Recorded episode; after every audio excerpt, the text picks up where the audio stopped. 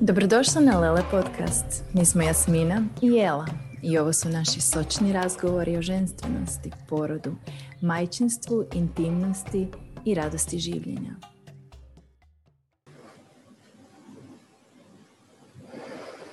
Evo me danas solo e, i došla sam, došla sam tu danas s namjerom da ispričam svoje putovanje i lekcije koje su mi došle kroz jednu životnu učiteljicu, a to je endometrioza. Endometrioza, možda ste čuli, možda niste, nažalost ili na sreću posljednjih godina postala poznatija. Kažem nažalost, jer prema procjenama pogađa između 10 do čak 20% žena, a na sreću, jer se sad sve te žene ne moraju boriti, ne moraju se osjećati samo kao što sam se ja osjećala prije više od deset godina.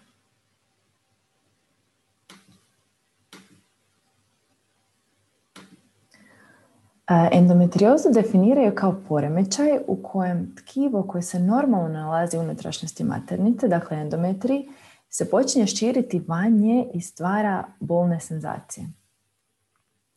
I to onda može uključivati ciste na jajnicima, priraslice, ožiljke e, i na reproduktivnim, ali i na drugim organima. Najčešće su zahvaćeni jajovodi, jajnici, ali i crijevom.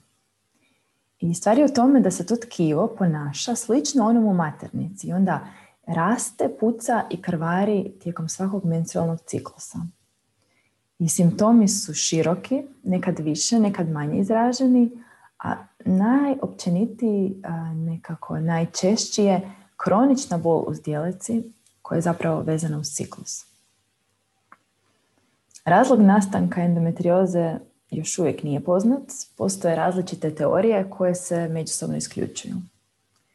U svakom slučaju jedna misteriozna bolest i način na koji sam ja razmišljala o tome kao bolest koja me neće ubiti, ali će mi uništiti kvalitetu života i upravo se to u jednoj fazi mog života i dogodilo. I već dugo želim ispričati ovu priču i kad sam razmišljala o tome nije mi bilo jasno gdje je zapravo njezin početak. Je li to s prvom menstruacijom? Je li par godina kasnije kad su te menstruacije postale bolne? Ili je to ranije u jednom trenutku u djetinstvu kad kao djevojčice postanemo svjesne poruke da je bolje biti dečko. Da dječaci bolje prolaze, da im je više toga dopušteno, da ih se više sluša, da su više viđeni. Možda nije tako dobro biti djevojčica. U svakom slučaju, ta priča započinje s, tom, s tim ranjenim odnosom prema ženstvenosti. Iz jednog konflikta i otpora prema potpunosti toga što znači biti žena. Ja se sjećam da nije tako bilo od prve menstruacije, ali vrlo brzo je meni moj ciklus postao izvor frustracije. Tako da sam odrastala s onim što sam mislila, kao i mnoge druge žene, da je normalna bolna menstruacija. Naravno da menstruacija boli, to je to. Naravno da piješ tablete protiv bolova, naravno da su ti hormoni ludi, sve je to dio paketa uh, bivanja ženom. I kad sam otišla kod svoje ginekologinje, ona mi je praktički s vrata propisala kontracepcijske pilove. Bez pregleda, bez pretraga. I mislim da tad nisam imala ni 16. I srećom nisam ih tad počela pit, ali s 18 jesam. I menstruacije su mi do tada već bile jako bolne, ciklus posvuda, neredovit i, i bila sam uvjerena da je to rješenje. Onako, sve u jednom. Dobila sam neke tad nove popularne pilule, um, citiram se, najmanjom dozom hormona koje će pomoć, a neću ništa ni osjetiti. I te prve pilule bile su horor. Da, ciklus mi se pod navodnicima regulirao, ali imala sam glavobolje, lice mi je buknulo, osjećala sam vene u nogama. I onda su došle druge pilule da poprave to što su prve pilule napravile. I tako sam ja otprilike 18. do 22. godine onako on-off bila na, mm, više se ni ne sjećam, možda čak 4-5 različitih pilula i s rotirajućim nuspojavama i simptomima, a da se zapravo ništa nije rješavalo. Sad, sad mi je to jasno, da pilule ne rješavaju uzrok, da samo sravne tvoje hormone, da ih umjetno stave u neku normalnu krivolju, a da se niti ne istražuje što leže ispod svega toga i iz današnje perspektive vjerojatno ne bi ni u kojem slučaju pristala na pilule. Ali tada ne da je to bilo najbolje, nego je to bilo jedino što se nudilo kao pomoć. I onda je došla ta 22. godina i eskalacija. Te godine su mi menstruacije postale toliko bolne da sam svaki put mislila da ću se srušiti i jedno mi se čak dogodilo da mi pozvalo, legla sam na pod na hodniku, nisam se mogla pomaknuti i da dođem do telefona da zovem nekog jer sam bila sama doma tad. Ono što mi se na osobnoj razini događalo je da sam godinu prije, dakle s 21, došla pred zid i da nisam znala kamo dalje. Zapravo, sad kad razmišljam o tome, nije toliko zid koliko je kraj jednog zacrtanog puta i našla sam se pred ponorom. S 21 sam bila na kraju faksa. Upisala sam absolventuru i shvatila to je to. Sad sam pred diplomom. Znači, sad se moram otisnut u svijet. I do tada je sve bilo linearno, onako osnovna škola, srednja škola, faks. Ali zar ja sad zapravo moram postati netko? Zar je, mm, zar je sad došao onaj trenutak koji kao, kao dijete mislim, ma kad budem velika, ma jednog dana, ma uvijek je to u nekoj imaginarnoj budućnosti, zar je sad taj trenutak? I onda na kraju tog utabanog trenutka, tog utabanog puta, ja sam se našla na rubu ponora kao, kamo dalje? Više nema skripte za dalje. I sve to spominjem jer sigurno da je ta zapravo tamna noć duše koja je uslijedila i taj mračni period preispitivanja i zapravo egzistencijalne krize utjecao na eskalaciju moje bolesti. Jer sljedeća je bila godina kad sam ja prestala funkcionirati. I u Zagrebu sam tada otišla kod drugog ginekologa koje je prvi put napravio neke detaljnije pretrage i sve je upućivalo na to da ipak imam endometriozu. Na ultrazvuku se pokazala jedna velika cista na ljevom jajniku, lijeva, dakle ono što se tradicionalno smatra ženskom majčinom stranom. I prestala sam funkcionirati, stvarno mislim kad to kažem. Neke dane ne bi mogla ustati iz kreveta.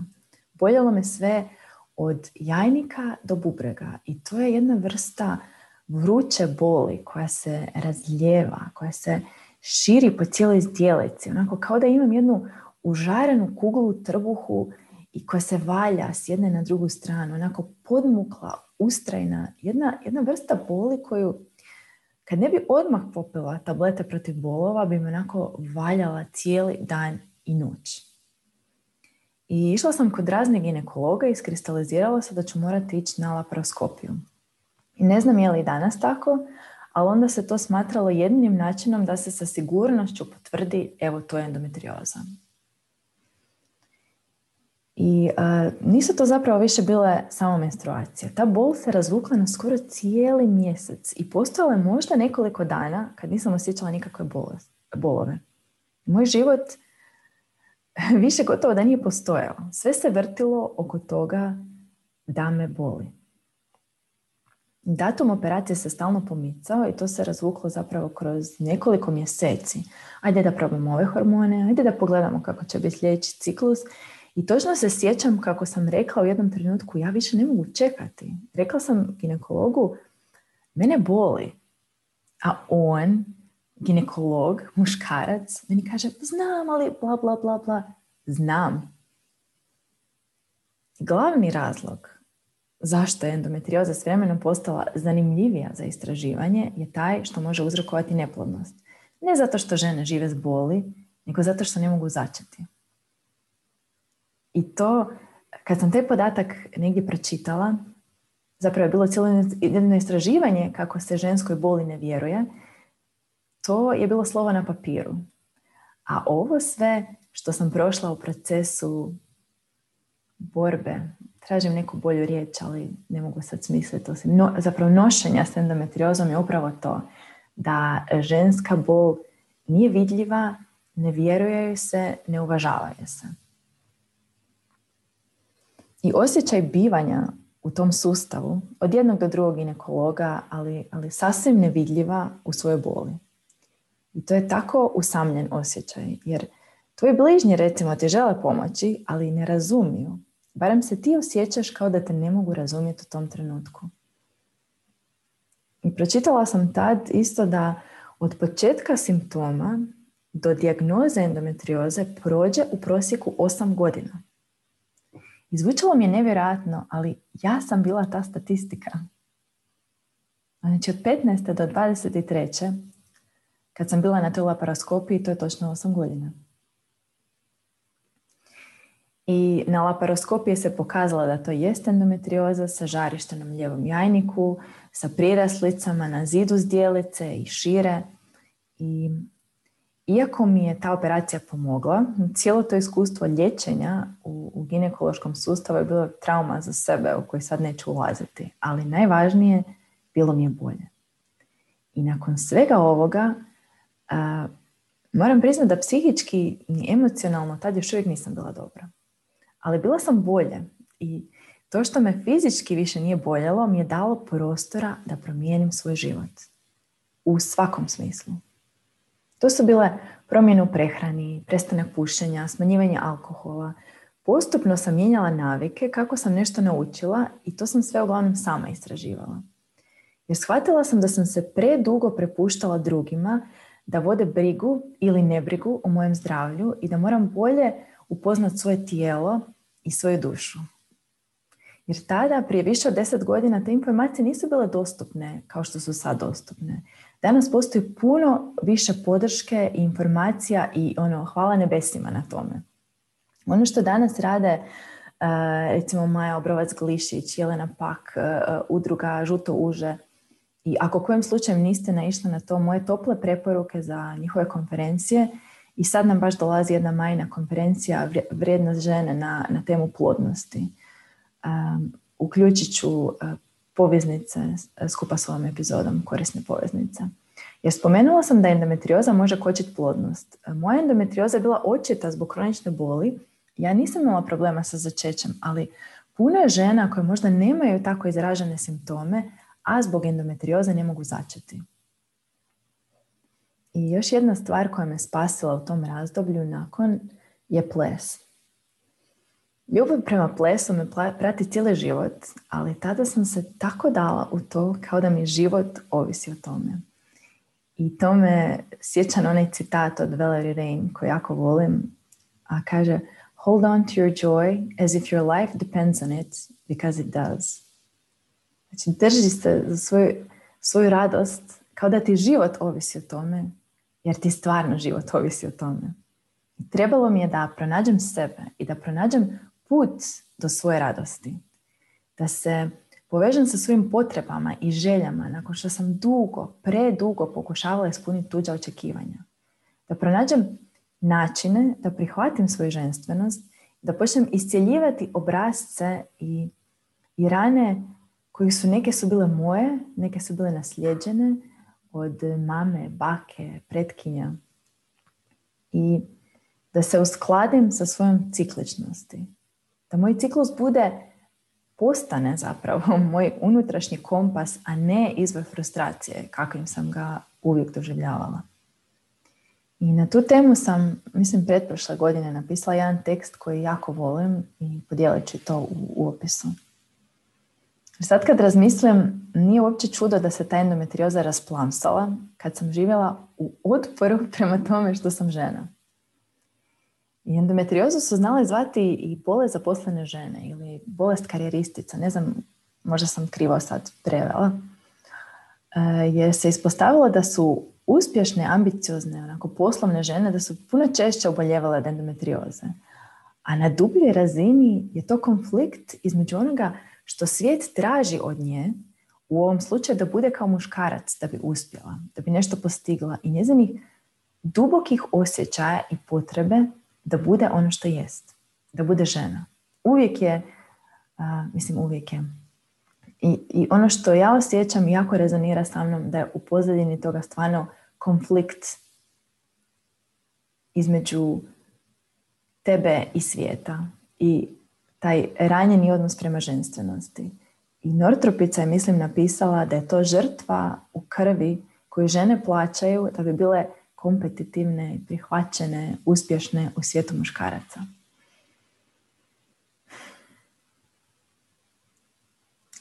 Sjećam se da kad sam to pročitala, znači njezino poglavlje u žensko tijelo, ženska mudrost o endometriozi, koje definitivno preporučujem ženama koji imaju endometriozu, baš jako um, osjetila sam u sebi da je to istina za mene.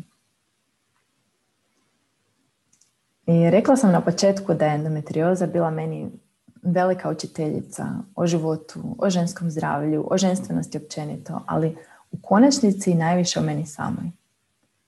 I ne bi bila tu gdje jesam, toliko uzemljena i učvršćena u svojem radu sa ženama da nisam imala to bolno, ali poučno iskustvo.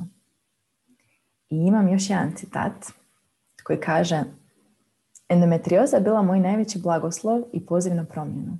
Zbog nje se danas poznajem u potpunosti.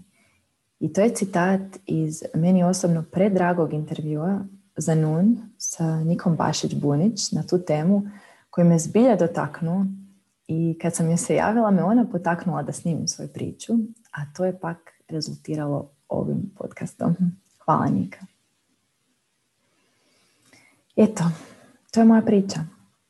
I što da kažem, upoznajte svoj ciklus, svoju ženstvenost, volite ih i volite sebe.